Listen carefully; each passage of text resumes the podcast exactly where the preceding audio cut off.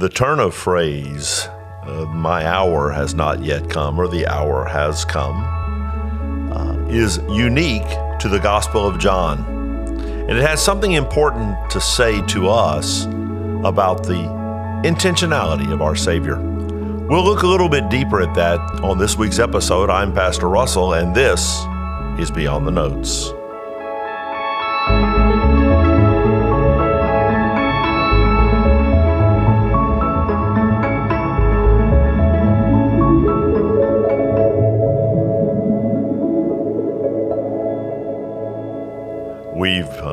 Been studying the Gospel of John on Sunday mornings at McGregor since Easter of last year, and we're taking our time. We've had a few times when we have interrupted ourselves for things like, well, Christmas time and special guests, those sorts of things, but we've been in John for a long time, and we've talked a lot about the two big sort of structural thematic things in John. We've talked about them in the pulpit, and we've also talked about them on this podcast. The seven signpost miracles of John. We gave quite a lot of attention to those, and we're past the section of the Gospel of John that deals with those. The last and seventh of those is the resurrection of Lazarus.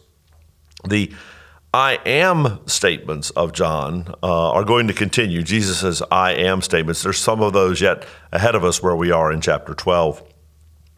Another sort of theme that weaves with a good bit more subtlety, and it's not structural, it's more thematic through the Gospel of John, is this, this speaking, Jesus speaking, or John speaking in the narrator voice about, about Jesus's hour. Uh, we first encounter phraseology like that, and I touched upon some of this on the Lord's Day, but I want to flesh it out a bit here. We uh, first encounter the turn of phrase at the very first miracle, at uh, John chapter 2, the water into wine at Cana, when Mary is encouraging Jesus. Um, after the wine runs out, chapter 2, verse 3, when the wine ran out, the mother of Jesus said to him, They have no wine. And Jesus said to her, Woman, what does this have to do with me? My hour has not yet come.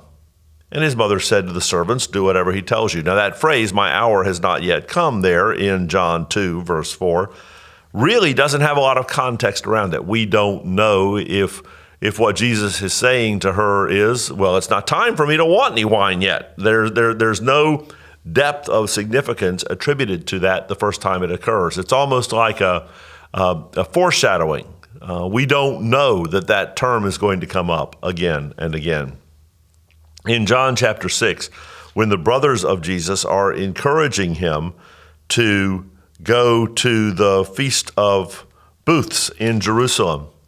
Um, Jesus says uh, in John chapter 7, beginning in verse 5, For not even his brothers believed in him. And by the way, as a note, they wouldn't until after the resurrection. But Jesus said to them, My time has not yet come.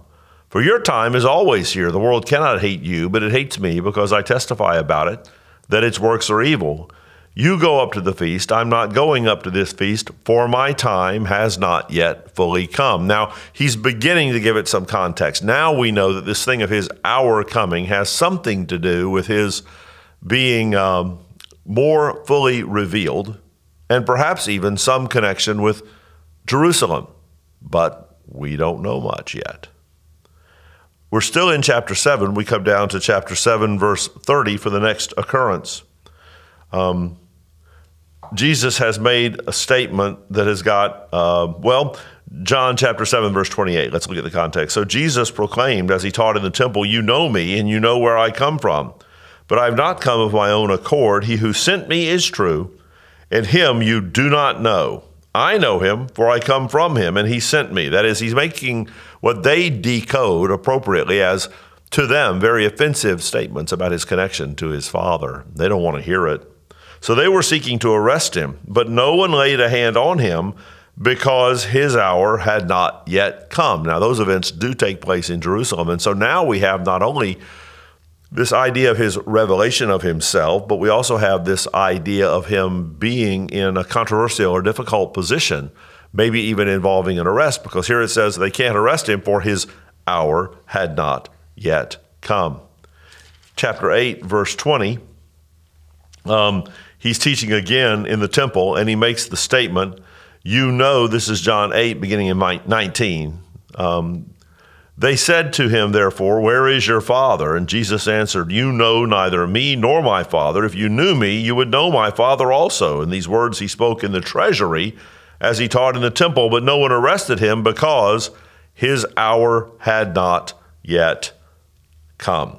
So now we have been prepared by Jesus' statements and by John's statements regarding Jesus to know that this, whatever this is of his hour coming, has to do with his uh, being fully unveiled in terms of his mission and his intentionality, and uh, bluntly put, arrested, put in legal difficulty because his hour has come. There's a major pivot in the passage that we addressed on the Lord's Day in uh, chapter 12, verse 23.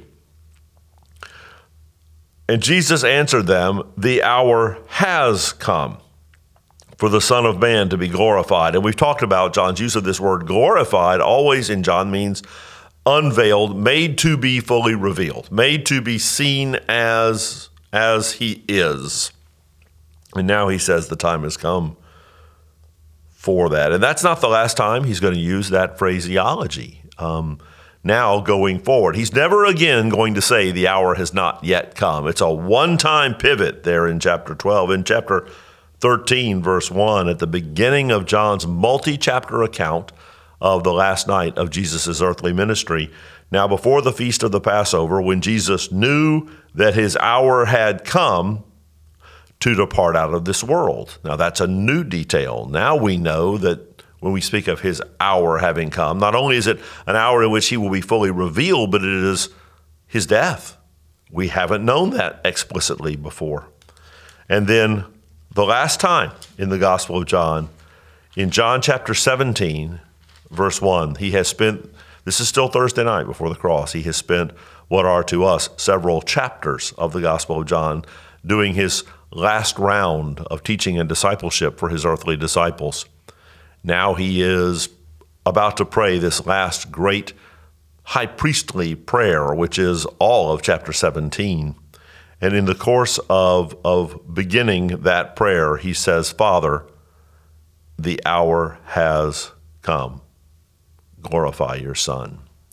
So in the in the sort of subtle narrative of this this turn of phrase of his coming hour, he's piecing together an increasingly fleshed out understanding that the cross is approaching, that his hour to be fully revealed as the sacrificial lamb of God is coming in ways it's never come before, and in fact only had to come once for all on the cross. Um, and then his his revelation of himself and his departure from the world. What's the point? Well, it's coming into the spring of the year. It's the toward the end of February, and, and Easter is coming. And as we approach the Passion Week, it's always very um, interesting to consider the the brutality of his sacrifice.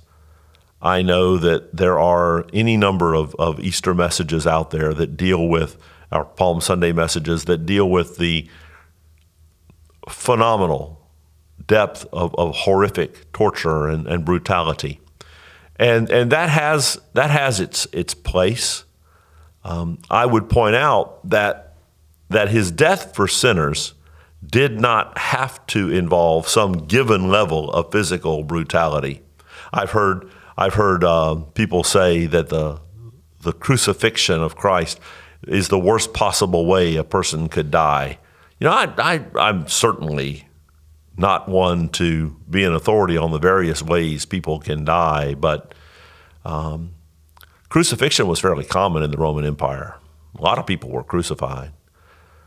It's not the brutality of the cross um, that, that John is underscoring with Jesus is looking forward to it. Now, now we know, by the time we know what he means by my hour has come, we know what he meant all the way back at the wedding at Cana years earlier when he said for the first time, My hour is not yet come. From that time, in explicit terms, he's, he's vectoring things toward the cross.